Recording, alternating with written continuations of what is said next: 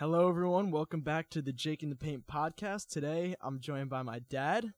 We're going to talk all things basketball, mostly stemming from an amazing day of Christmas basketball yesterday. I don't know about you guys, but I sat in the same spot from 12 to 10:30 and took in all- the high-level basketball. Didn't move, just ate three meals in the same spot, and had a great day. So we're here to recap some of yesterday's action. Maybe if we have enough time towards then, talk a little bit NBA draft. And yeah, I've had I've wanted to do this for a while, but been pretty busy with my own basketball season, junior year schoolwork. It's a lot. So during break, taking advantage and lo- always love doing this with my dad. So should be a lot of fun. I have a lot of things to talk about. I think he has some thoughts as well. So thank you guys for joining us. And without further ado, we're gonna get started. So first, first matchup I talked about this with my dad. This is a little bit of the same syndrome we face as New York fans when the Giants have sucked for the past what four or five years at least. it's been a while, and but yet the NBA or the NFL keeps giving them prime time games, Sunday night games, Monday night games, Thursday night games, and we always say, "Yeah, it's our team." I love to watch our own team on prime time, but I feel bad for the rest of the country that.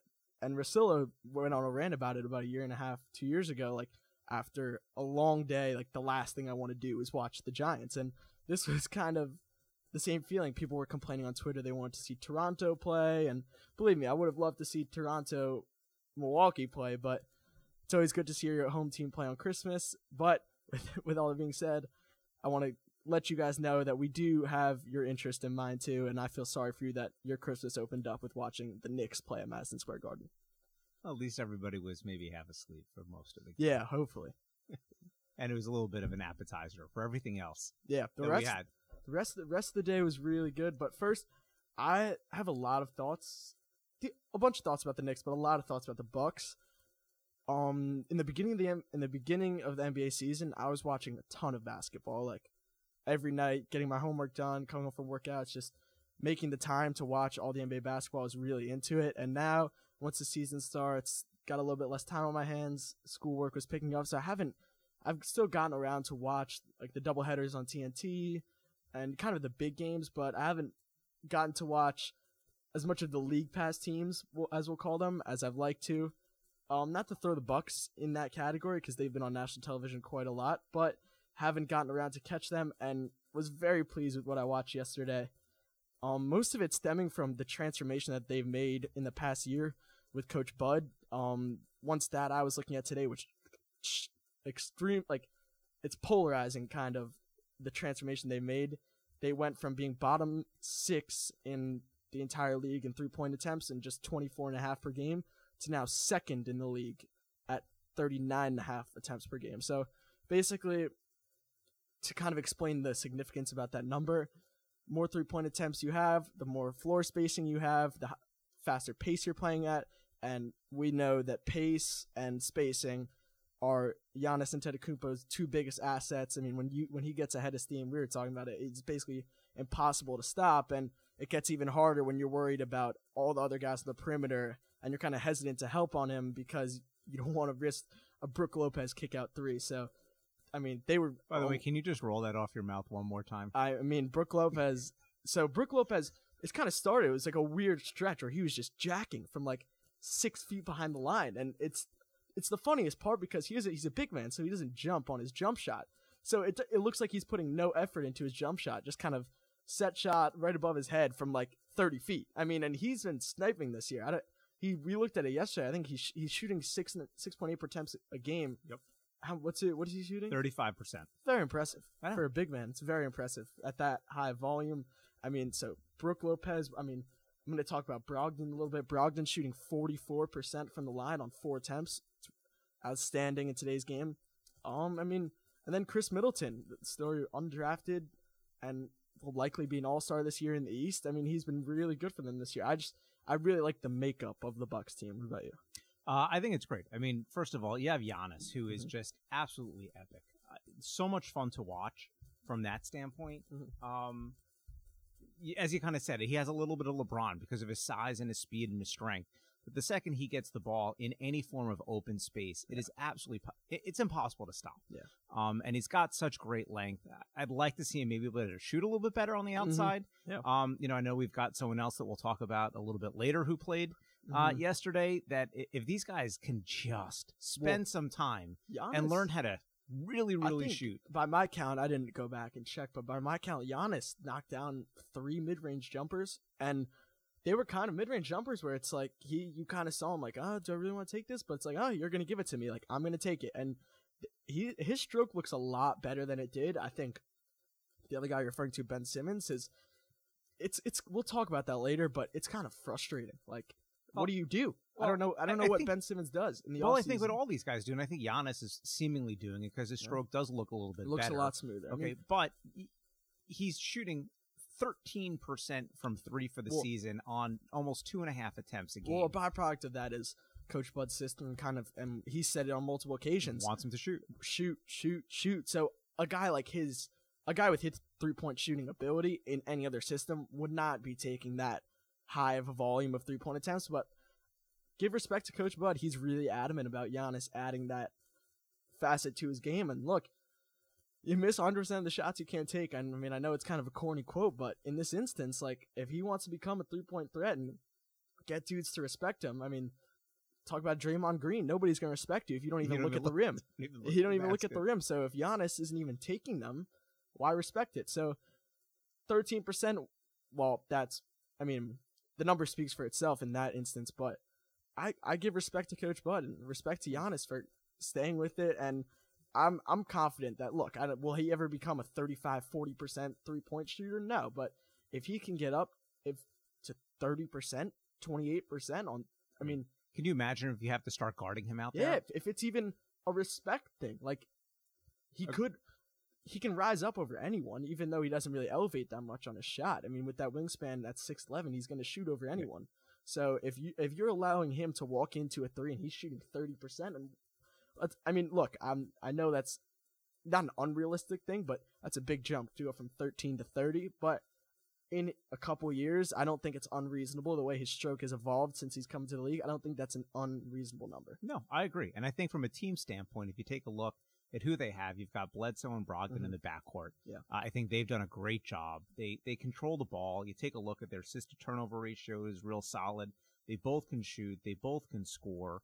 Um, I think high IQ players, uh, which I think adds a lot of value Mhm. on any basketball Yeah. team. And I think you take a look at how they're constructed. I think they're doing a really, really good job of giving this team a lot of ability to score from different places on the floor. And I think to your point, space the floor so Yeah. that Giannis has room to work inside because Brooke Lopez is your other big man, and he's not exactly banging Mm-mm. banging down low Mm-mm. as a post up anymore. so it's Giannis down low, and he shoots what sixty I percent mean, from uh, inside. He's it's averaging insane. he's averaging the most points in the paint since Shaq in 03. I mean, that's says a lot. Correct. That says a lot. So I think they've done a great job, and they were a lot of fun to watch. And I even started having those jerseys grow on me a little Yeah. bit. I know we Yeah. talked about that in the beginning of the game that we weren't so sure, but At the end of the day, they were pretty- I don't they- they- all right. I, they grew on me throughout the game. But my and the Bucks have quickly become. I mean, after yesterday, I mean, I'm gonna get. it I'm gonna try to make time to watch them anytime they're on TV, and it's not just because of Giannis. While Giannis is incredible and he's very fun to watch, I mean, I love what the Bucks are doing in a day and age when we were talking about it, where positionless basketball has become the point of emphasis on everyone's team. Like it's all about being positionless, but we take that with a grain of salt because teams are so hesitant to start quote unquote two point guards together. And we saw it with New Orleans in the playoffs last year, and I'd said this on multiple occasions, putting Rondo and Drew Bledsoe, who in their career have been primary ball handlers, putting them alongside each other. Rondo's more passive, Jrue Holiday is wired to score, putting them alongside each other, and they can both play very good defense was elevate that elevated them a lot to go along with Anthony Davis, and that's hurting the that loss of Rondo is hurting them this year. And we we said last year, oh, it's going to be interesting, like what they're going to do with Rondo's contract. And Rondo's been playing; he played really well last night, and that, that it's he they're missing him in New Orleans. So I really like what they're doing with Brogdon and Bledsoe. And while Bledsoe, he's been, I mean, Eric Bledsoe's been the same dude since Kentucky. He's wild, he's fast, he's fun, but it comes with out of control plays. And if there's one thing about Malcolm Brogdon, I would say he's steady. Like he's consistent. He's a very high IQ player. When he makes mistakes, they're not dumb mistakes. You know what he's trying to do. And I think he's very calm. And I think they complement each other very well, despite the fact that they're both primary ball handlers. I think giving a lot of credit to Brogdon on learning how to play off the ball and elevating his game. I mean, his scoring going from 10, 13, now he's up to 15 points a game. Very efficient. For, we talked about 44% from three on four attempts. I mean, th- this team is built really well. Like they're built for a reason. Yeah. We can. T- I mean, you can tell. And both of those guys, by the way, are shooting fifty percent. Oh yeah, yeah, very. I mean, forgetting the fact that that Brogdon's shooting almost forty four percent from three, but both of them are fifty percent Mhm. overall. So uh, the efficiency that you're getting from those two guys is really, really, really solid. I mean, and the dudes they're bringing off the bench. I mean, my boy Donte DiVincenzo, I vouch really hard for him come draft time. He's had his rookie struggles, but overall, I mean, him and Pat Connaughton, who Pat Connaughton, athlete, freak athlete out of Notre Dame, kind of proving to people that white white men can jump. Mean, freak vertical. Um, and those two guys, along with DJ Wilson and even Tony Snell, bounced around and found his way. Thon Maker, coming off the bench and providing that spacing and athleticism. Everyone can move and everyone can shoot and everyone can run on this team. And so, I mean, we talk about it. Front offices, it's their job to construct a team that has an identity. But yet, I feel a lot of teams in the NBA lack an identity. And the Knicks, we try to play these hard note with this hard nosed identity. Yet, our cornerstone is Kevin Knox, who we can all agree is far from a hard nosed blue collar worker. And Look, they he's a rookie. we're not, we're not getting into Knox, but the knocks, no pun intended, the knocks on him are that he's soft, he doesn't want to attack the rim, which are real. If you watch Knicks, you see them, they're real. He likes to settle. So, but I really, not to knock the Knicks, I really applaud the Bucks for getting together. Okay, this is our coach, this is his philosophy. These are the guys we need to draft. These guys we need to sign. These guys we need to trade for. And Giannis is our cornerstone, and he thrives in space and pace. I mean, space and pace, they go together, and they're the epitome of that in the league right now. And I was very impressed by them yesterday. A lot of fun to watch, and definitely one of my favorite teams in the league right now. Yes, they were a lot of fun to watch. Unfortunately, it was at the expense of our Knicks, Mhm. who are lost as lost can be. Yeah. It, it's unfair because they're out without KP, Mm-hmm. and you do maybe wonder, similar to what you're talking about with the Bucks, in building people, drafting people, bringing free agents in to complement them. It, do we have a little bit of that with the Knicks right now, with Knox and Trier and Dotson and and Vonleh and, and and guys who can potentially space the floor a little bit, play some hard, maybe a little bit of defense. Um, um, um, um, Well, I can tell you for one, Kevin Knox is more for his defense. And Vonleh played pretty good defense on Giannis yesterday, so we're going to give him the credit for that. But Alonzo Trier, also not known for his defense. I mean, Trier and Knox are two offensive minded guys. And my biggest takeaway from the, the Knicks yesterday is they have a ton of young guys. I mean, I'm still going to call Trey Burke young. He's only been in the league for three, four years now. Um, I mean, Mudiay, Ntilikina, Burke, Knox, Vonleh. I mean, the list is endless. I mean, uh, Dotson, like, Trier, and it's more it's more endless. B plus B to B plus So, players than any roster what- in the NBA. what I my main takeaway was B plus is a stretch. Honestly. Fine, I'm gonna, B I'm gonna check B you. at- I'm minus gonna check B you, minus to B. I'm gonna check you at B to Can I B get plus. some? Well, I'll, I'll I'll give Knox and Trier some B plus just for Well- um th- their their potential future. Well, I think the problem is you have a ton of young guys. They need to separate. All right, who's our core? Who's going to be with us in the future, and who's kind of just not filling our roster spots right now, but kind of oh, we're going to give them a go, see what they bring, but they're probably not in our long term future plans. If you're the Knicks, who's in your long term future plans? Knox, Mm-hmm. Trier, Mm-hmm. probably Vonleh. I don't know about that. Okay. I, I I think he's a serviceable power forward. Okay. Okay. Um, you have no idea what you're going to get out of Mitchell Robinson. Yeah. Oh, Mitchell I, I, Robinson, I too. think the, the the Frenchie thing is let's just get rid of it. I mean, I- it's I- it's it's ju- just get rid of him. There's I don't know. point. Now I'm I'm I'm stagnant to Yeah. to just cross him off. I'm st- I- I, I I'm, I'm so, hesitant. I'm so disappointed by his lack of what I deem to be, and again, clearly I'm not in the locker room, um, but I watch a lot of the Knicks games. Okay, um, I, th- they're a league pass team to me just because they're my team, oh, they're a league And- pass team. and I will tell you that watching Ntilikina play is is just so baffling. There's a lack of energy. There's Yeah. a lack of passion That's fair. and you're playing in Madison Square Garden. And if you can't have passion and energy playing in the garden, it can be controlled. Yeah. You don't have to be flying all over the place, Mhm. You know, like John Starks did circa, you know, 1990. But at the end of the day, you got to have a little heart. You got to have a little energy. Mhm. And he's got none of it. So he's dramatically frustrating to me. Um, we've had this conversation about Hardaway and what do you do with him? Well, because I- to me, all he's doing is taking up minutes at this point in time from Trier and Knox. And Well, I, I think I think we can agree that Tim Hardaway, whether he's in the long term plans or not, I don't think he is, and he's definitely not in the long term plans for the price that he's that the price the Knicks have to pay for him right now. I'm viewing him. I mean, our guy Bill Simmons was talking that he's essentially just a tradable asset right now, and kind of poached the Mavericks, trading for Wesley Matthews expiring. Who knows if the cap even works out? I didn't look into it. Who knows if any of that works out? But I do like the idea of trading Tim Hardaway to a team where he can make an instant impact and help them make a playoff run because at the end of the day, he is a very capable scorer. I mean, not many guys can put up, regardless of how inefficient you are, put up the scoring number. points a game 21 points a game and, in the and- NBA. and multiple 30 plus. Multiple- I agree. He's he's a capable scorer. Now, do I think this is his best role in the at shooting at the volume that he's shooting at and the, how relied upon he is? No, I don't think that's his best role by any means. But I think he can va- add value to a team that lacks shooting or lacks scoring. So, would if I were the Knicks, I definitely would explore before the deadline this year moving him to a team, acquiring and expiring, and just starting over and getting that cap space. I mean, I would one of my notes is uh, making Kanter a priority to resign, and making Hardaway a priority to move. I mean, I think Kanter. Look, he's getting paid nineteen million dollars right now. Um, obviously that's not that's a lot of money for a guy like him. He's a walking double double, 14 and a half, 15 and 11.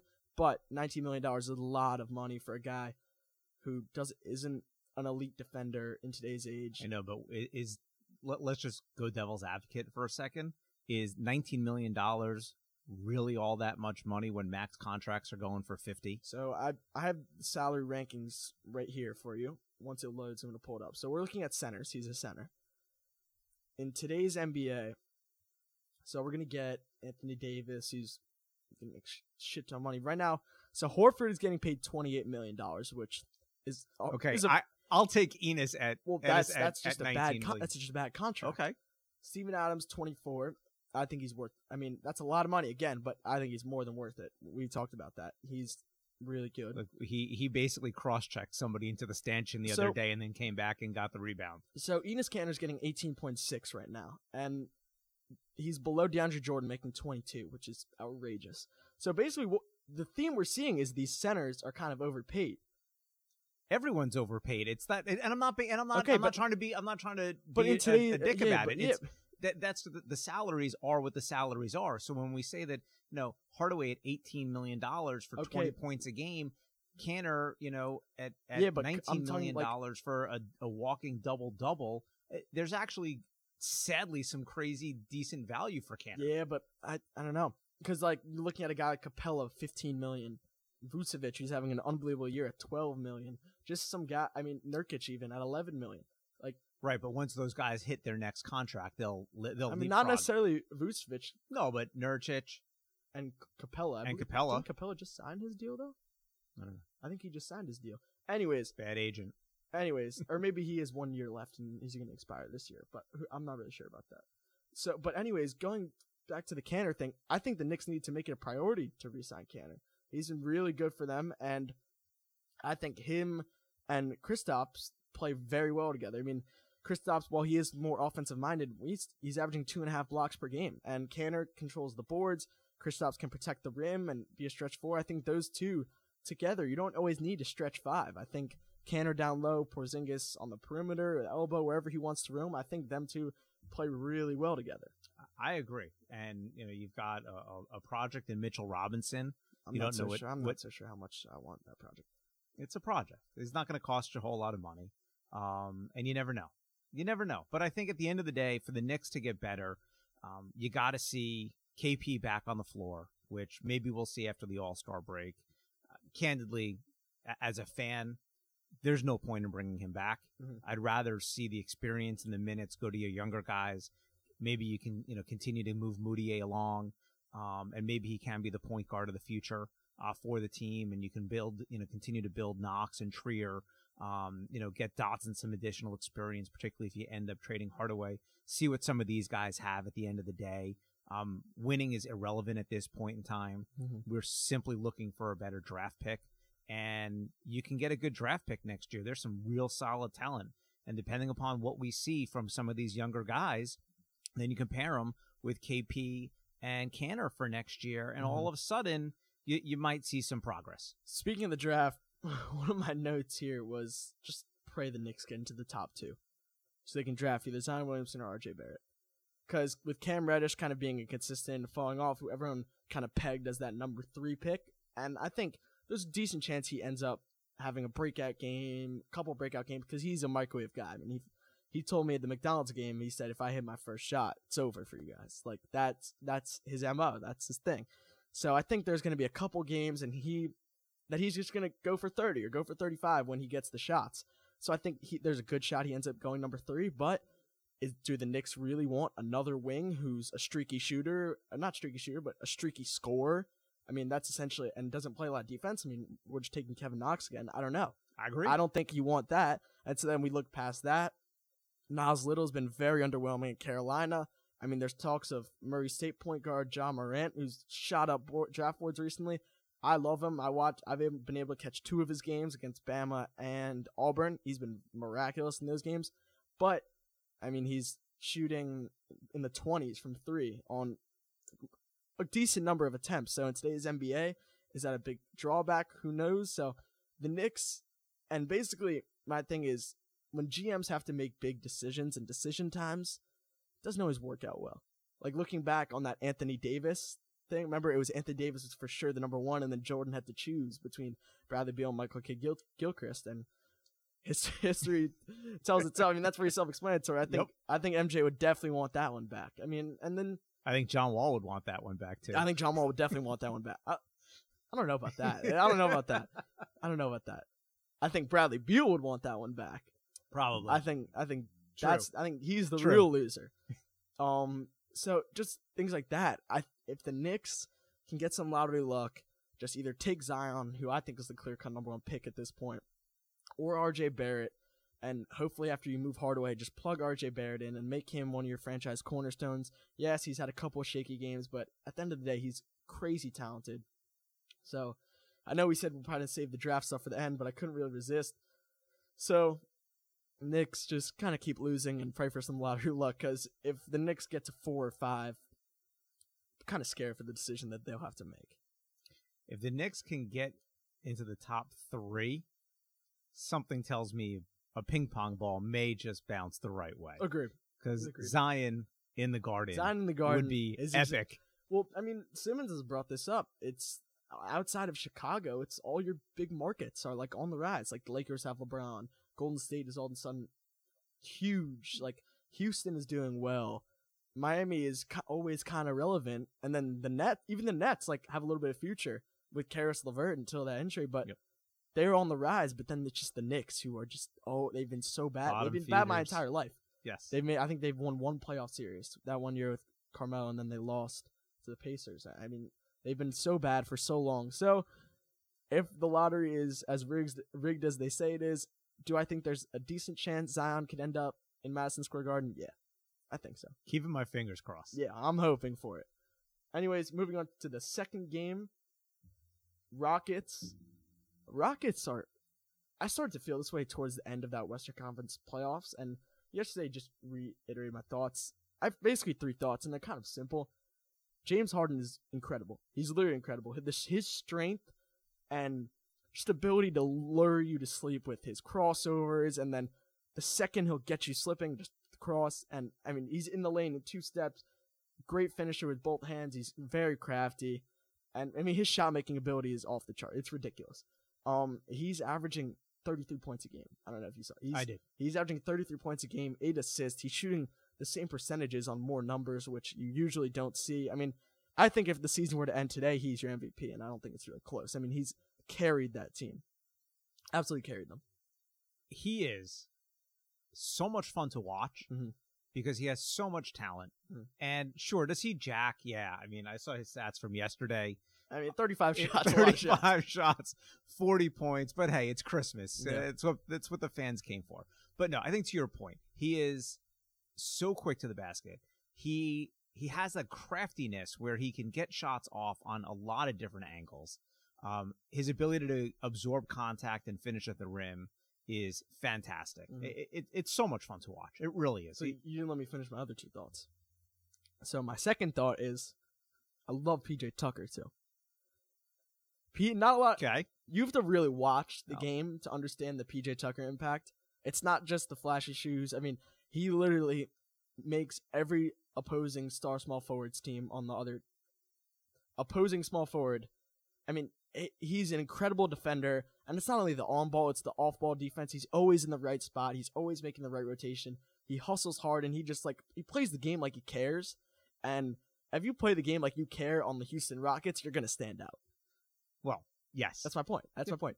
And so I love what PJ Tucker brings, and I think he's really the one keeping them afloat on the defensive end. Him combined with Capela, Capela's rim protecting, I mean, they cover up for everyone else's defensive lapses because I, I don't. They're really not even defensive lapses. I mean, or just lack of effort. They're not even trying. Not even- yeah. It's it's D'Antoni's offense. It's the way. So and then well that feeds into my last point, which is basically the style of play is unbearable.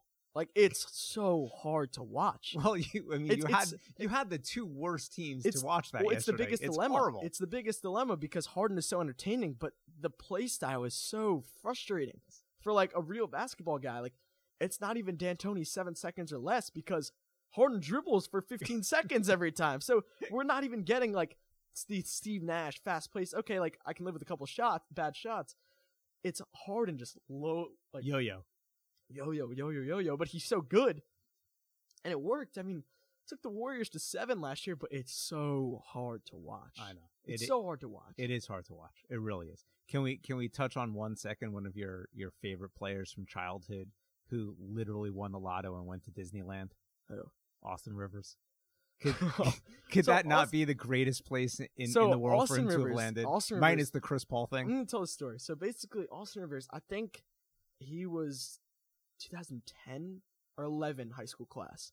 So basically, that Austin Rivers class was like, that was when I was like obsessed with high school basketball. I remember it was summer of 2010, so it was actually the Peach Jam, and I look, I had no idea how the significance of the Peach Jam. I think it was probably one of the first years of that tournament being televised, and so I just remember, I always remember Austin Rivers in neon green hyperdunks just killing dudes. I was like, I love this guy. Like he is so good. He's so fun to watch. Like he's incredible.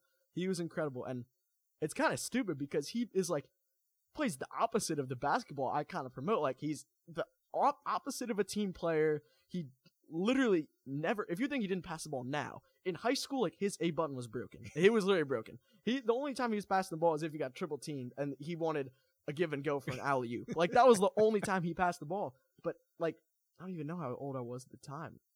Eight, nine. Had I to be was eight nine because we went to Duke. I was for I your 10th I, I was mesmerized by him. I loved him. And then he came to Georgetown Prep for the high school tournament, and we saw him. I saw him drop 35 against the boys and girls team from That's a from from the Bronx. I mean, it was an epic game. I loved him.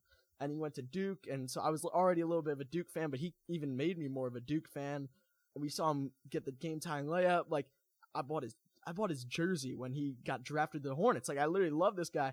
And it was so hard because he disappeared in the NBA. And he was like the first guy I kind of like took like an attachment to and was like, oh, this is my guy. Like I'm I was nine years old, but like I credit Austin Rivers for getting me into high school basketball in the first place. Like I remember I looked at that ESPN 100 for that 2011 class two three times a day. Like I there was one time I can memorize the first 20 guys ranked. I mean that McDonald's All American game was I mean that was the class with him, Bradley Beal, uh, I think Anthony Davis was in that class. A bunch of Anthony Davis was in that class, and then got a couple busts that never made it. James Michael McAdoo, Ken Burch. Just I literally, I mean, he got me into high school basketball. But so I was excited when he came to the Wizards because I thought maybe had a couple connections, could meet him, take a picture, tell him I remember him playing in the Peach Jam. But I mean, that ex- was a short-lived experiment. But coming back to you now, I mean, talk about a place where he can thrive.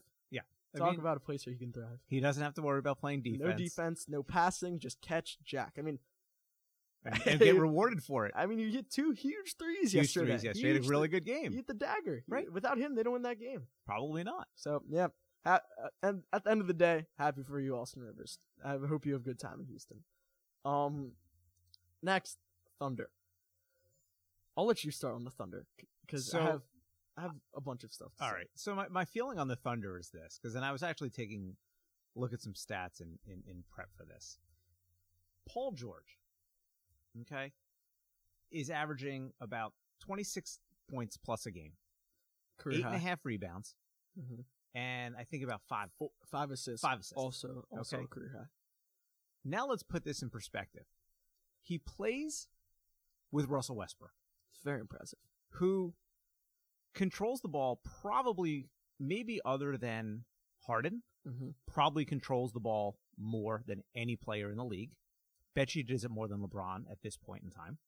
And if not, Yeah, it's, it's pretty more. close. It's I, I think the only I think the Harden might be above him. Okay. So but, uh, it's, so he's- he is doing this with Russell Westbrook. Mm-hmm. So I know you mentioned Harden as a potential MVP candidate. I got to tell It's you, real. That MVP buzz is real. I Yeah, think it's when real. you take a look at what Paul George is able to do on that team, I think it is absolutely fantastic. He has completely elevated his game. Mhm. I think he's got career highs in probably every I, I segment. don't, I'm not so sure, but I don't know about the rebounds, but the points and assists are career highs. Correct. Sure. Yeah. And so, you know, he, he's shooting the ball well.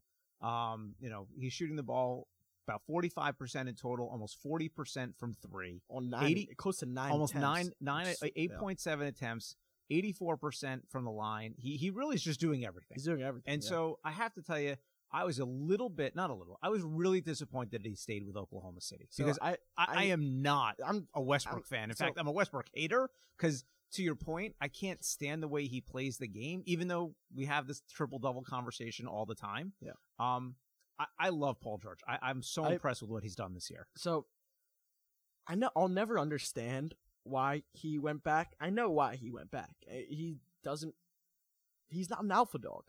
That that's the only explanation, and he couldn't because if he didn't resign with OKC, the only place he was going to go, which made sense, was LA. So, are we going to get into the LeBron? No one wants to play with LeBron conspiracy because I think that's real, but I also think it's real. He didn't. He grew up in LA. That doesn't necessarily mean he wants to be in Hollywood. I think he he fishes like he's just a low key dude. Like I think he enjoys his life in Oklahoma City. He likes Russ take all the media spotlight. I'm just gonna. He seems like a chill guy. Like I don't think he needs that uh, LA spotlight. So I think he's kind of enjoying being the second fiddle. He's the best player on the team. I don't think that's really a debate right now. But that doesn't mean he's not. I'm trying to figure out how to put this. Like Russ is, will always be the face of the team because he's the alpha dog. He has the ball in his hands. He's out there. He's imposing. But PG is kind of just like calm and laid back. But I think he loves it. Like I think he loves being out of the spotlight, putting up these numbers, and then eh, if people want to give me the buzz, the MVP buzz, I'll take it. But I don't think that's what he plays for. So I don't agree with that. But we can't make these guys decisions for them. So I think that's why he ended up going back. And I think it served him pretty well. I don't think he does these numbers if he's in LA. I think this is only. I think Well, I mean, that's going to go back to LeBron thing. Yeah, I don't I- think anybody does those numbers no playing those with LeBron. We've seen Talk what he to does to everybody else. Correct. talk to Kyrie. Kyrie, the Kyrie's a point guard, and he was having. It was a struggle for him to do the numbers that he could. So, with all that being said, we met, you mentioned all the Paul George stats. There's a stat. I don't know how much credibility this has, but it was on Basketball Reference, so I'm gonna take it. I, I think everyone should take it with a grain of salt, but it was interesting to point out. Paul George leads the league in defensive win shares. Okay. I'm just saying. Fair. I'm just saying. Listen, I, It's something. It's I looked at these stats, and I, I honestly, when I take a look at what he's putting up in with, with Russell Westbrook next look. to him, I, I think it's mind blowing. I, I have no idea what defensive win shares mean. No clue. He's like top five in actual win shares, but when I saw like Steph was like 15, I was like, all right, yeah, that Steph doesn't matter. But like the defensive win shares, I feel like that kind of is like your defensive. I, I don't even know how they do it, but I thought that one was a little bit more reliable, and he was first. I mean, his defense speaks for itself. He's a really good two way player. Mm-hmm. So are are the Oklahoma City Thunder deep enough to actually be for real? So I was, I like Adams and Grant a lot. I think they make for a very versatile front court. But I mean, shout out to my boy T Ferg, who's been starting for the Thunder for a while now. Um, I think he is like the hardest role. So he's only shooting thirty percent from three right now, but I mean, everyone who knows him knows he's a lot better. He's a lot better of a shooter than thirty percent. I mean, but he's essentially a spot up shooter who's only getting two attempts per game. So that's pretty hard to do when you're only getting that. You're getting a limited number of reps, but you're expected to be a three point shooter. And we know Terrance, like maybe his ball handling is a little suspect. Maybe he would have been better off going to college for one or two years. But one thing he is, two things he is, is he is a knockdown shooter and a freak athlete. And I have not seen him drive the ball and dunk on anyone, or even dunk the ball. Period, in a while. And he's only getting four and a half shots a He game. only four and, shots, four and a half shots a game. Abrines has been really big for them. I think they missed him yesterday. But, I mean, they brought off, like, Nader off the bench. Like, I don't think they're deep enough. Uh, at the end of the day, in the West, like, I think the Nuggets are better than them. I don't know. I mean, Jokic is incredible. talk about that later. But that dude is so he's so good. And I don't, I just, like, Russ is not a winner. He'll never win. He'll never win anything. It's just like his usual antics. Like he was score. You know, he was scoreless. He was so he was scoreless. They're down four with about 15 seconds left. Russ has been scoreless the entire fourth quarter. So he goes, he drives, puts his head down. Russ is shooting about 60% from the from the free throw line, and they're down four. And this is the NBA, with, and James Harden's on the other team. So in the NBA, this is not college where you get a one and one and you pray misses the first one and college guys can't shoot free throws. Like this is the NBA. You get two shots and more times than not they're gonna knock down two of them. So you put that into perspective, you're you usually you're gonna have to get two threes. So Russ puts his head down because he scores in the fourth quarter, gets a bailout foul. I don't even know if he got fouled on it, but he gets to the free throw line, makes the first one, misses the second one. They're down four. What you can't do anything. Mm-hmm. And there he was. He throws out Paul George, and I just can't. I, I've I've I've never been a fan of Russell Westbrook. I I I think he ran out KD. I think he ran KD out. I agree, but so now what does that say about Paul George, who played with him So, last well, year? And and I know what you said, but what does it say? Because I've got a, a a question again. Next game that we're going to get to, actually, same player in Ben Simmons, which is what does that say about Paul George if he played with Westbrook last year? He he knew that was his mo with Durant.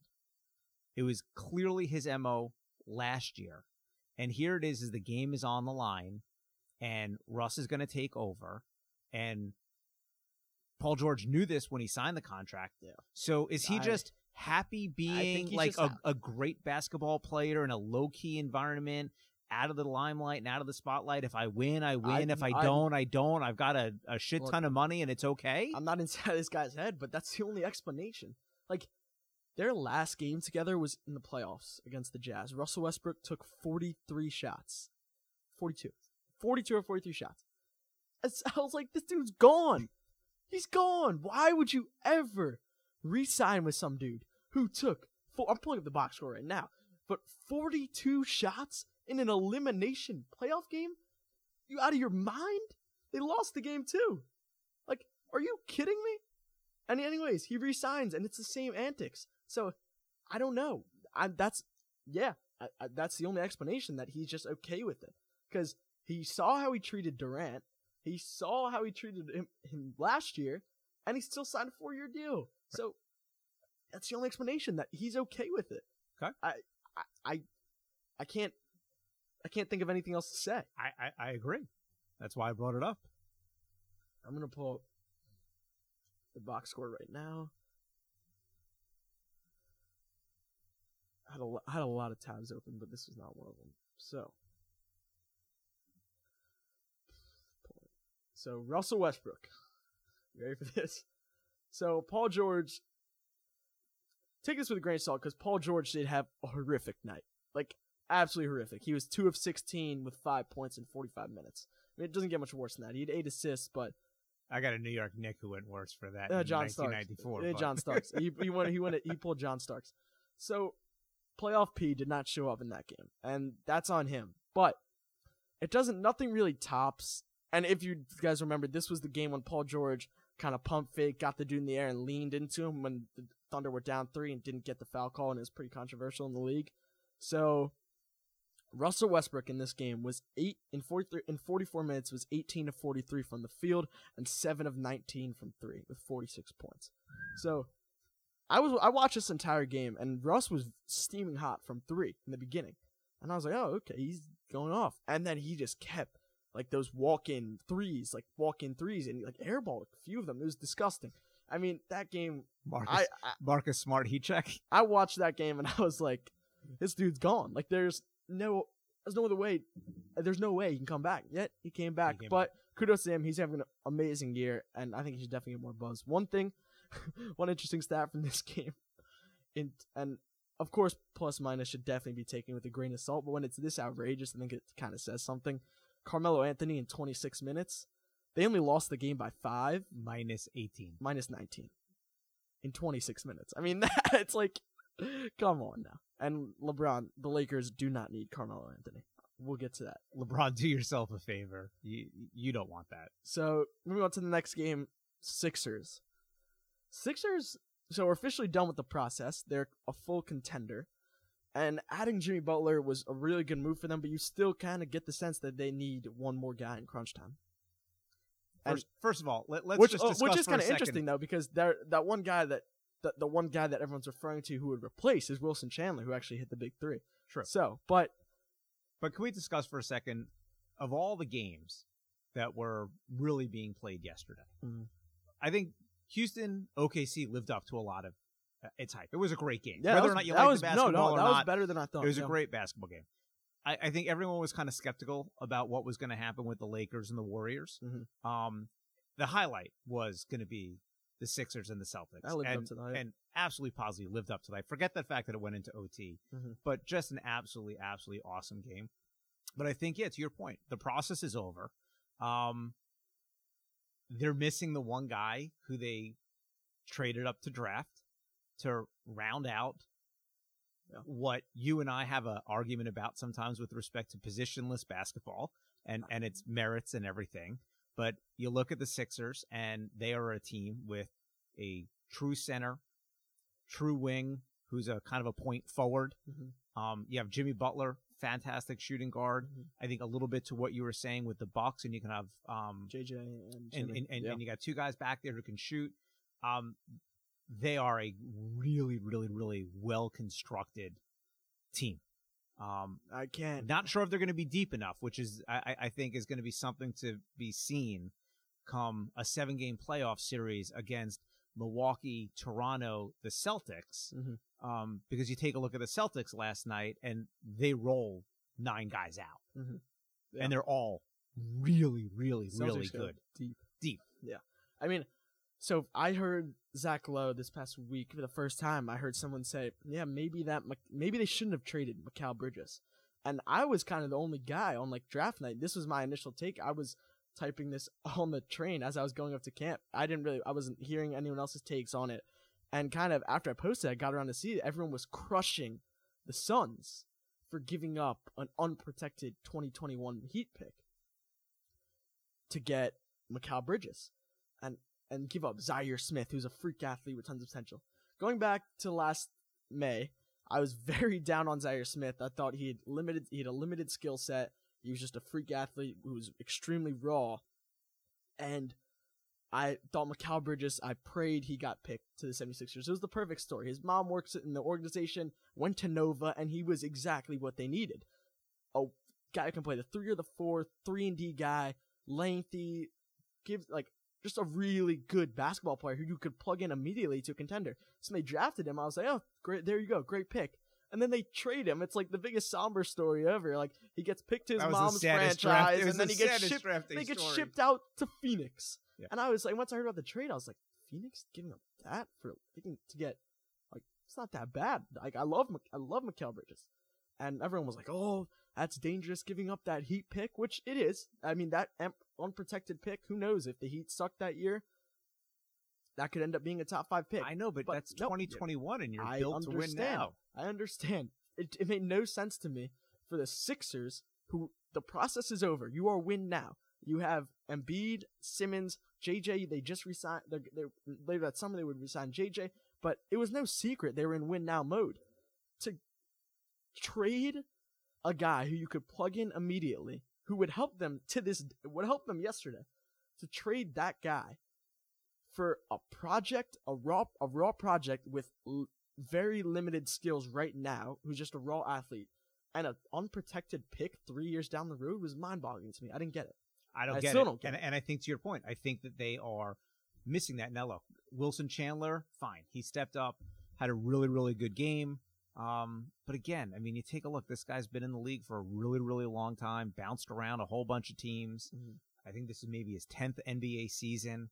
Um, solid, Mhm. okay. He, but he's not gonna light it up consistently. Yeah, no. So I, I think that that's my one concern with them, particularly with Fultz going down and being injured, and who knows what that's going to be. And you take a look at their roster, and unfortunately, I, I, I think they're kind of thin, and it's Yeah. going to be a problem when you get into the playoffs.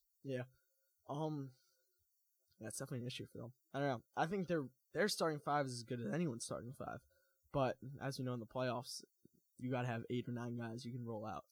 I think their starting five is fantastic. They're so good, but th- I mean, so is the Celtics starting five, and so is the Raptors starting five. So like when you get to that level All right, of- who's starting five do you take? between Sixers and Celtics, I I had this I had this, Celtics, I had Bucks. this I had this debate with Or Toronto. I had this debate with Sam when he was last before in the playoffs last year. It's impossible. I- who knows? Like they are they're both so good. I all right. I would take. So what are we? So are we going best five or starting five? Because the Celtics best five, I don't think it's their starting five, but it's their best collective unit. I'll throw you a bone and take your best collective unit. But the problem is, is we're go- we're talking about depth here, so that that collective unit Well, sort of throws out that argument. Well, I mean, this I would. I mean, obviously the Sixers starting five is more talented, but I mean the Celtics. You got Kyrie, Tatum, the Marcuses, and Horford is pretty good in its own right. To then bring all Gordon Hayward, Jaylen Brown off the bench, Rozier. Uh, I, they're Well, incredible. again, it, well that that's the point we're saying, which is the Celtics are way deeper. I think I think the Celt. I think people are gonna have a hard time touching the Celtics in the playoffs. I think they're my picks coming out of the East. Just they're so deep and they've been there before. All those dudes have been there before. Kyrie's so good. Kyrie has been there. Kyrie's won a championship and has hit one of the biggest shots in NBA history. And Tatum, Brown, Rozier, they've all been there before. Like no one, this is not new to anyone. Agreed. And we saw what Brad was able to do, and he had the preparation, actually shut down Ben Simmons. So we'll talk about Ben. Si- I mean, we're on the Sixers. Talk. Let's talk about Ben Simmons. If he doesn't spend, Well, by the way, let me. day- I so yeah. this. I learned this today. You know, his shooting coaches, and I think take it as a grain of salt because he's actually a shooting coach apparently. okay, But his brother is his shooting coach. okay, What Alright. is? Come on. There's a million shooting coaches in uh, in in the world that are like elite and like have proven results. It, it should probably get outside your own house. You it- should probably get outside your own house to find probably. a shooting coach. Here's basically what he needs to do. When the season is over, he needs to get one of those shooting machines. The gun. He needs a gun. I'm sure he has the gun. I'm Okay. sure he has access to a gun. I know. So I need what he basically needs to do is spend about eight hours a day with the gun. Yeah. Two thousand shots, and just shoot. I think he needs more than that. I, you just gotta learn how to shoot.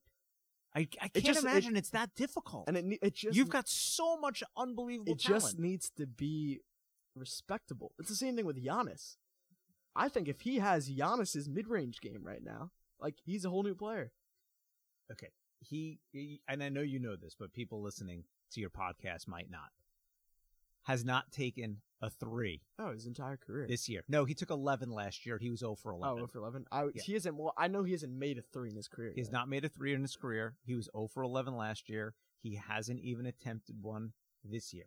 That said, he is now shooting 58% from the floor this year, up from 54%. and everybody and their mother knows he can't shoot. It's so impressive. And he's score and he's I averaging me- 18, to 18 and a half points a me, game. that's a It's testament of how- insane. It's a testament to how g- good he really is. I agree. because the fact that like everyone knows you can't shoot, they literally don't pick him up until he crosses the foul line, Correct. and he's still averaging 18 and a half points per game on that efficiency is nuts. But with all that being said, we talked about this yesterday. His stats are the same from his rookie year to other than maybe become more efficient. They're pretty much the same. They're basically exactly the same. They're same. basically Yep. exactly the same. So But how much? In, but let's just devil's advocate for a second. how much improvement In is his everyone else rookie making? year, he had 18, 8, and 8, and he's 18, 8, and 9. Like, But- I, I but mean, it's, it's it's hard because every aspect of his game has improved, but it's the jump shot that's holding him back. Like his Correct. feel is better, his handle is better. He his the pass the, his vision is incredible, but the the his the lack of jump shot, like the lack of being a threat until you get into the paint, is what kills him. It's literally what kills him. They like he really he had the ball ISO'd with four seconds left, tied game, and no one everyone knew he was gonna pass it. He was gonna Right. find some way to pass it. You can't have that if you're gonna be an elite player. Well- and it's because he has that ceiling to be. I think he has a ceiling to be. I mean, I had him. I might have had him. on- Might have had him on my third team All NBA last year. He has the ceiling to be a first or second All NBA guy, but he is gonna need to get the jump shot. you got to work. Yeah. You got to work. You got to want it. And I, I think I, I have to believe that somebody of his skill level, that if he spends the time, remember, we've seen all these guys play in high school and in college. They are bigger, stronger, faster than their competition. They're Mm-hmm. smarter than their competition. They're not forced to step back and take jump shots. It's Yeah. not until they get into the Oh, pros. If you watch Ben Simmons in high school, it was a it was a dunk show. Right. He So- does dunking everything. so he's never needed to do it. He's always been able to get to the basket. And what does every coach preach out there? Get to the lane, Yeah. get to the basket, get to the lane. So if that's what's going to go on, it's going to be hard to develop a jump shot. Mhm. So I, to me, the fact that he didn't improve from last year to this year is a little bit disappointing. Mm-hmm. Let's let, let's say it was a long grind and between rookie and sophomore year and body needed rest, etc. Let's see what happens in between the second and third year. If he Mhm. doesn't do anything to enhance that, I'd be really disappointed. Yeah, agreed. I mean, when he was coming into the league, I, he was one of my favorite players. I know. He's that the IQ is off the charts, and the passing ability, the vision. He sees everything. He nothing gets by him. He sees everything, and he has the capability to make every pass. Every pass you ever seen, he's capable of making it. He can be the next LeBron. It depends on whether or not he's got the fire. Stop. Stop. Why? Stop. Why does he not have the ability? If he can develop a jump shot and score and, and go twenty five, if you're telling you me that if just he can't, all right. if this you're telling so me that is if what he- we talked about with Giannis, you can't just develop a jump shot. It comes with time. yes, I understand that. LeBron was miles ahead of him. LeBron was shooting turnaround, fadeaway, one-legged jump shots in high school. I'm not arguing that. I'm no not one, saying I'm he's going to be there no, I'm- next year. this is no. This is what I'm sick and tired of. People saying he can be the next LeBron. I'm tired of people saying he can be the next Kobe. I'm tired of people saying he can be the next Shaq. No, no, you can't. You can't. I and I'm, I hate it when people say two years into the league, this guy has so much time ahead of him. Let him figure it out and be his own player. no, I understand that. If But if, he if he ends it- up, but the- let me ask you a question: If he ends up five years from now Okay, but developing not- a jump shot and and and going 25 nine and nine, that's not But if you're gonna LeBron-esque. no, if you're gonna compare him to an NBA legend, how are you not comparing him to Magic Johnson? If you're putting his ultimate ceiling, like his sky, not even Mhm. talking about his ceiling, it's beyond the ceiling. It's his sky. I, I don't even know what I'm gonna call it. It's Magic Johnson. It's not LeBron. okay, So stop calling him. And I feel so stupid saying he can even become Magic Johnson. That's so stupid. Why are we doing this? because it's fun. Fair. All right. Last thought on the Sixers, though. How good is JJ Redick? And he only gets better as he gets older. It's incredible. fanboy. Yeah. I'm. I am a fanboy. Mhm. I love watching that guy play. And listen, I know that he so good. he was one of your favorite players Yeah, he as, was. as a He kid. was. And you talk about a guy who does it right, um, works his ass off. Mhm. That guy comes around more screens and through more screens and and Uh, doesn't stop working to Yeah, get a jump I think shot. people are starting to give him his due credit. I mean, he works so hard off the ball. His the shots he makes off balance, hand in his face, ridiculous. Yeah. The last one, flying into the stands from the Oh, corner, well, was a little much, but I think it was the I, it was either in the fourth. it was, I think it was fourth I think quarter. it was fourth quarter overtime. He was sprinting the lane, sprinting his lane from like opposite corner to, to opposite corner at full speed. Caught it in the corner and was literally fading like into the tunnel and like shot it. in. And it was short. It was online, but It was online. the div- the degree of difficulty of the shots that he makes on a consistent night in night out basis is uh, ridiculous. I, I think he's fantastic, and I think he is from a leadership standpoint for Mhm. that team. Is a, from a veteran leadership standpoint is a huge bonus to them, um, and I think to be able to have a guy like that for Simmons to find on an open look, for Embiid to be able to kick out to, I, to have a guy like that out there is phenomenal. And honestly, I, I won't say he's getting better and better with age, but I, I think you take a look at his shooting percentage. I think he's pushing. This year's actually been a little bit of an off year for him. Um, from three, he's only about thirty six percent. Mhm. But um, Yeah, but it's a difficulty. I know. Yeah. All right, moving on to Celtics. So, would you rather have? Let's. I'll pose a scenario. You're down. I think if you're down, you're down two. You pick any guy in the NBA. Who do you want? There's three guys I have, and I can't pick between the three of them. So your three guys are going to be KD, Mm-hmm. Kyrie, Mm-hmm. and I'm going to have to give it to him because he's kind of been clutch a little bit in the last couple of playoffs. And LeBron, No, I know LeBron. Probably should have though. It's kind of just. he's hit some good shots Yeah, he last has. year. He has. hit some I- really big shots I, last I year. had. I just had Harden in mind just because he's impossible to stop. Okay, that's fine. But yeah, okay, we'll throw LeBron in there. Okay. Who's my number one? Yeah, it's Who's- impossible, but I don't. I, I've got to go. I'm going to go between KD and Kyrie. Yeah, that's Only who I- that because was- they- that's who I narrowed it they've- to. Done it consistently. Kyrie, you just you know he's gonna hit it. Like you have the utmost confidence that he's gonna hit it. Mhm. It's incredible. His finishing, he is so good. I'm so happy. The Wizards fans are finally seeing what he can really do. Because I'm sick and tired of this debate that does not exist. It does not exist anywhere else in the country except in the beloved DMV. This John Wall Kyrie Irving debate is the dumbest debate. It, I can't stand it. And when I tell you, I think I've told this before, but I literally, my freshman year, this is two years ago, Kyrie Irving's last year on the Cavs, no one really knew what he was capable of, so I had to go in there and defend him every day against these, I don't even know how to describe them, these Wizards fans who, Homers. it's straight home, they're be, Homer is an understatement. I mean, these guys, and I had to defend him, and now Kyrie is finally showing everyone he can do. He's unreal. He is unreal and beyond clutch. He really is. And I got to see him play the other night when he was in town, Mhm. and it was a lot of fun. Yeah. it was really a lot of fun. He has he has that energy. He's got a swag with the you know his his jersey out, Untucked jer- untucked jersey untucked Kyrie. Kyrie. Untucked Kyrie. it's it, it is fantastic to watch, Yeah. and he was again crazy clutch last night. so clutch. I mean, clutch. So I, I think him, him and KD are my two number ones for that. So I do. I want to props to Brad Stevens for changing the starting lineup.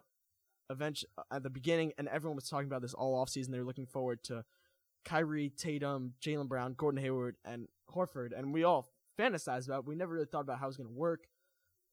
I mean, Jaylen Brown struggled a little bit in the new role, and Gordon Hayward, a former All Star, his boy from Butler, and he really made the best decision for the team. Cut his former ties and inserted the Marcuses into the starting lineup, and they just bring different energy, different grit, different hunger, and bringing those two guys off the bench is insane in today's NBA.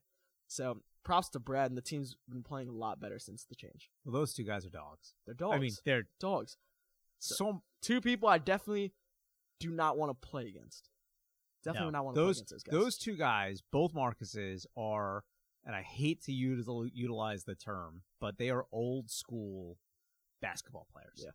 I They could have played. You to talk about people who could have played, played, in yeah. multiple generations. These guys could have played in the '80s with Oakley and Ewing Yeah. and the Bad Pistons, Bad Boys, Mhm. and Mourning. Those guys could have played in that era, no doubt about it. And I think, to your point, they bring a toughness to that team Yeah. that most other teams don't really have. yeah, yeah. They Especially when bully you're, you. especially when your stars like Tatum, this little pretty boy, Kyrie, more finesse. Even Horford is more of a stretch guy. Like they they're willing to bang with anybody. I love it. Yep. So last thing of the Celtics before we move on to the last game. I don't really know what to do with this. I don't even know what answer I'm looking for. But here are the picks that the Celtics have in this year's draft. They go. They have either the Sixers top one protected or the Kings top one protected. Definitely going to take the Kings one on that one, which is kind of looking like right now it's 12 13, but it's Yeah. going to end up being a top five, uh, not top five, top 10 pick. Grizzlies pick if it falls outside the top eight, which is looking very likely right now with the way the Grizzlies are playing. Clippers pick if it falls outside the top 14, which is Is also very- looking very likely right now. Do I think they're going to finish first or second in the West? No, but it's right going to be outside the top but 14. I think they are definitely going to be a playoff team. Yep. I, I think they're going to be a playoff team. And then the Celtics' own pick. So that is potentially four first round picks. Probably somewhere between. You'll have three somewhere between eight. Well, two somewhere between probably eight and thirteen, Yeah. and then And you'll have another one on the back and end, and the twenty, and, and you know twenty. 20s. What do you even do with that? Do what he's been done every single year. Package Draft them? one and package them for somebody else. It's incredible. You you don't. First of all, you don't know the roster space yeah, for those for guys. guys. Um, so I, I think that goes without saying. I think I I thought it was just The question is, what do you, what are they missing? What Well, do you so want to see them add? so I I think Keldon Johnson's the guy for them.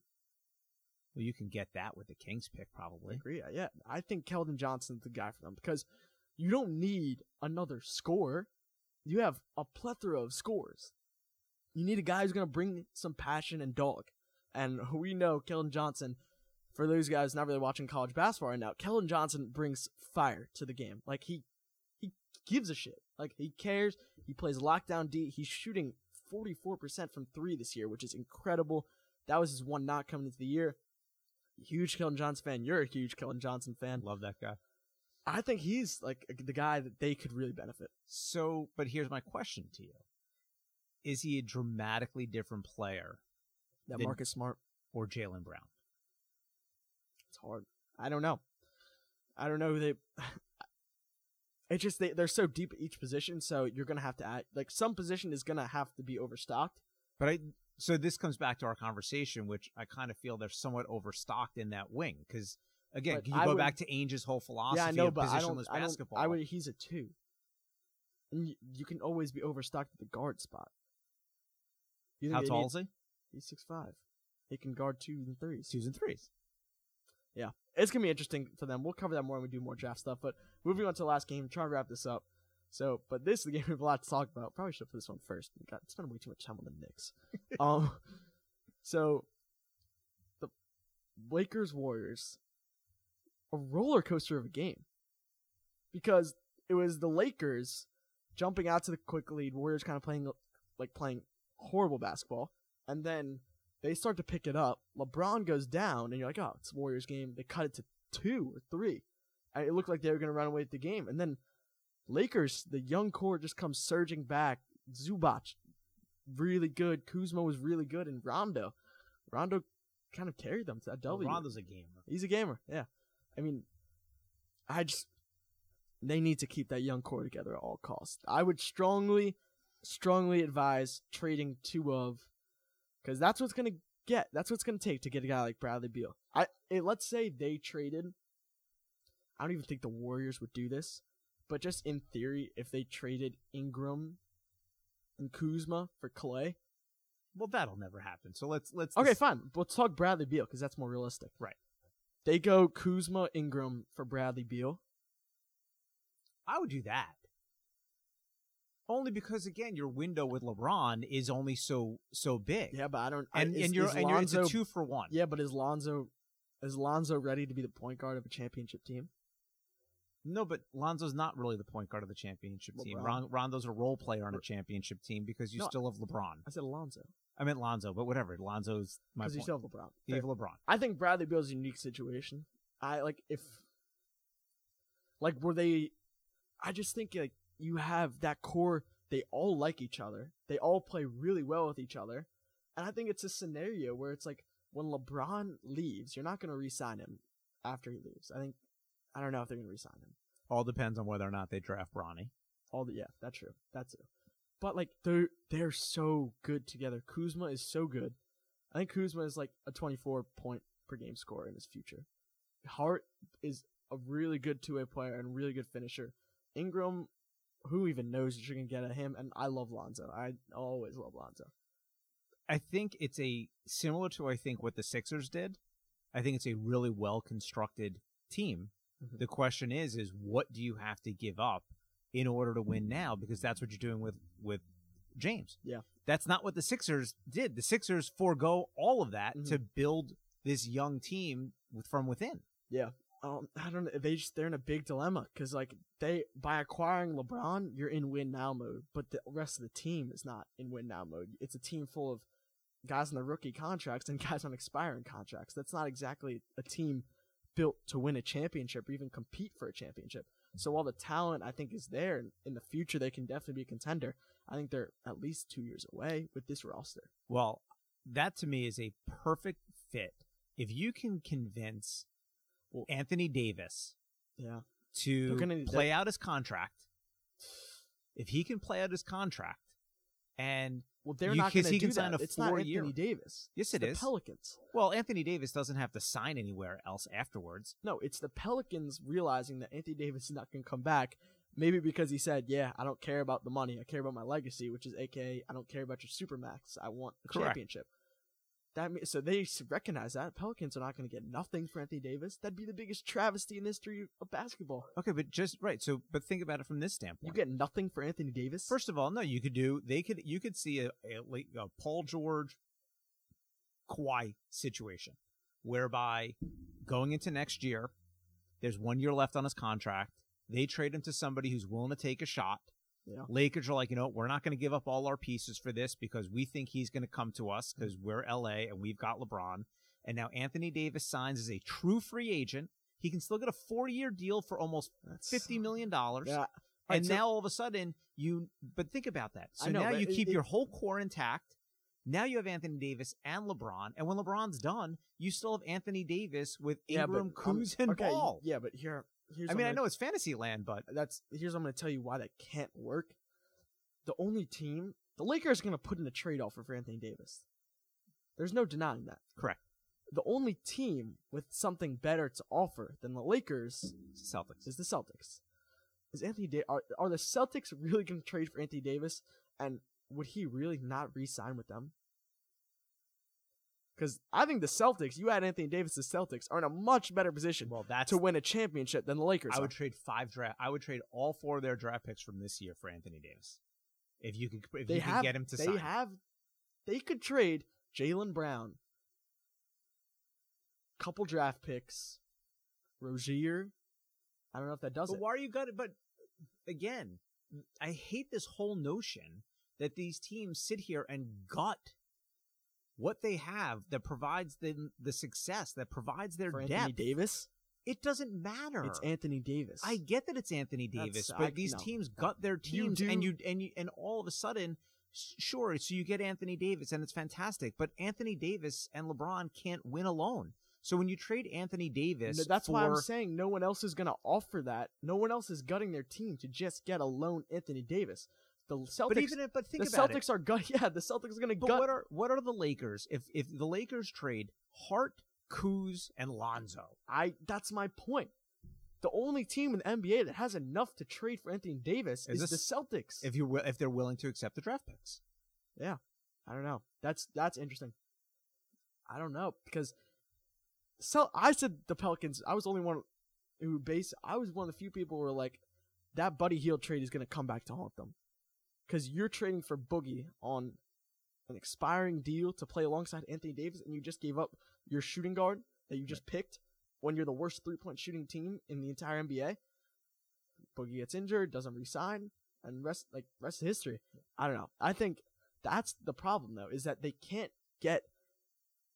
They're going to struggle to get a free agent because allegedly there's this theory going around that no one wants to sign to play with LeBron, which I think is real. Why would you?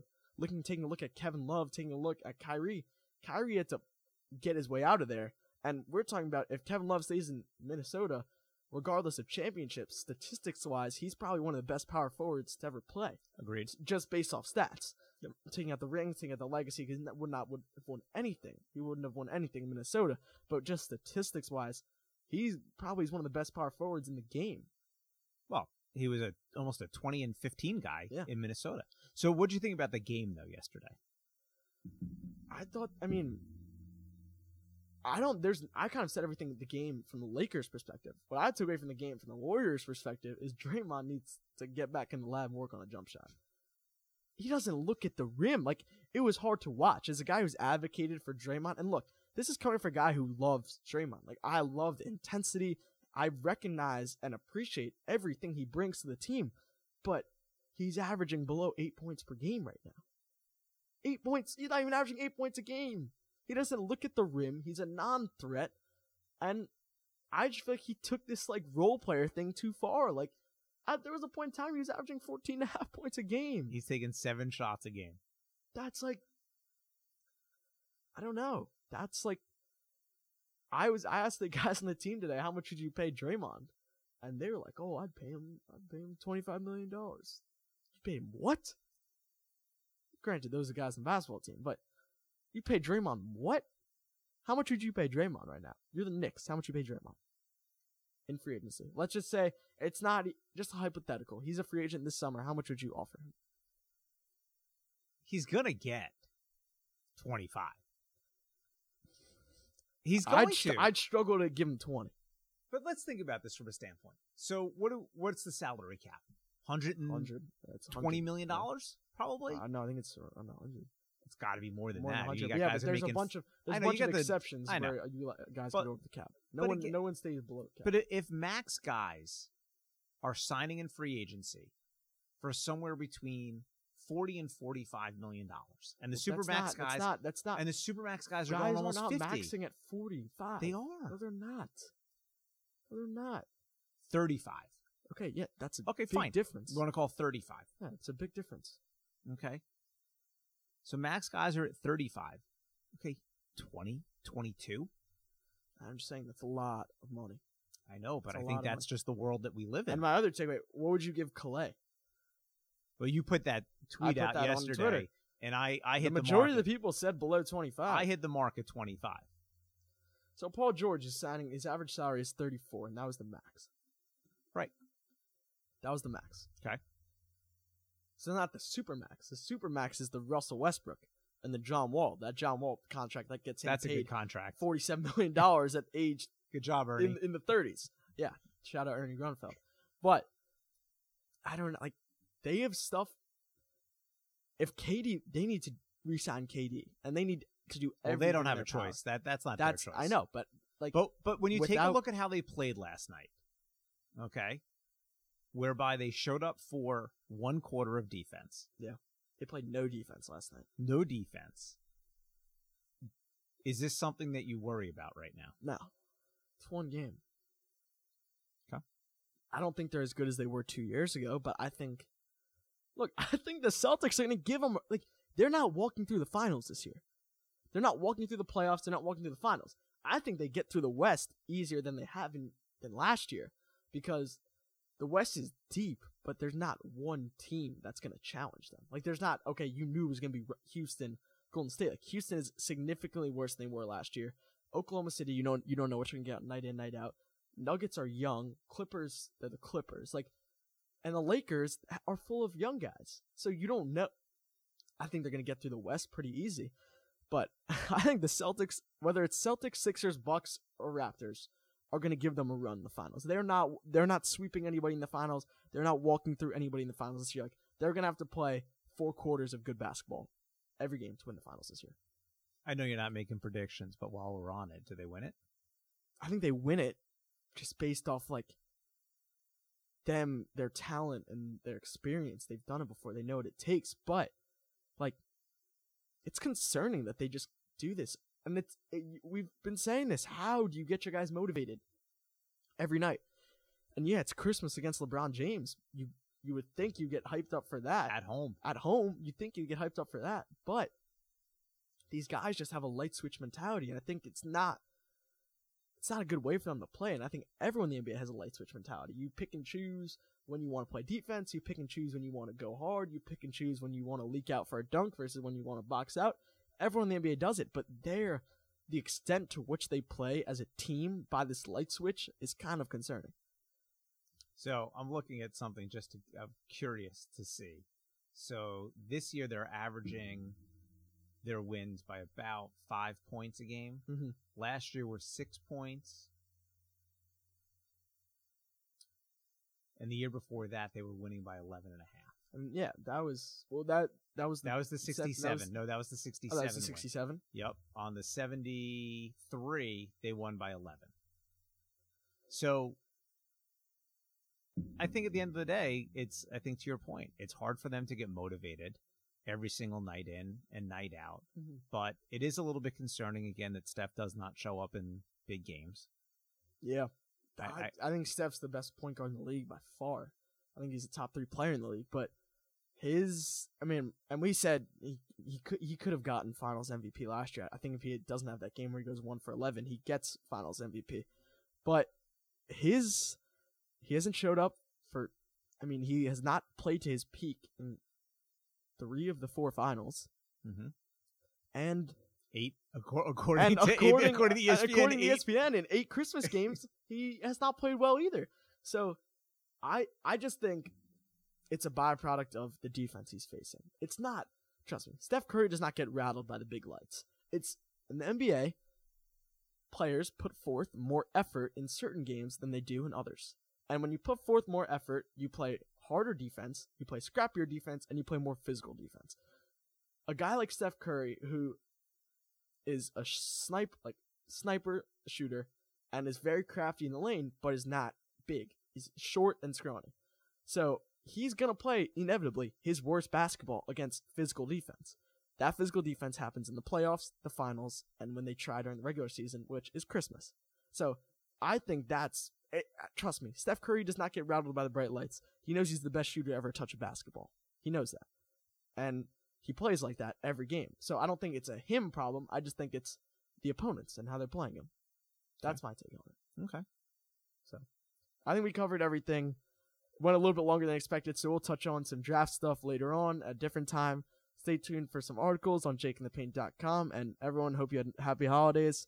And stay tuned for some more content in the new year. And remember, always follow me on social media on Instagram, Jake in the Paint with an underscore, and then on Twitter, just at Jake in the Paint to keep up with all my stuff. So thank you guys for tuning in, and see you guys soon.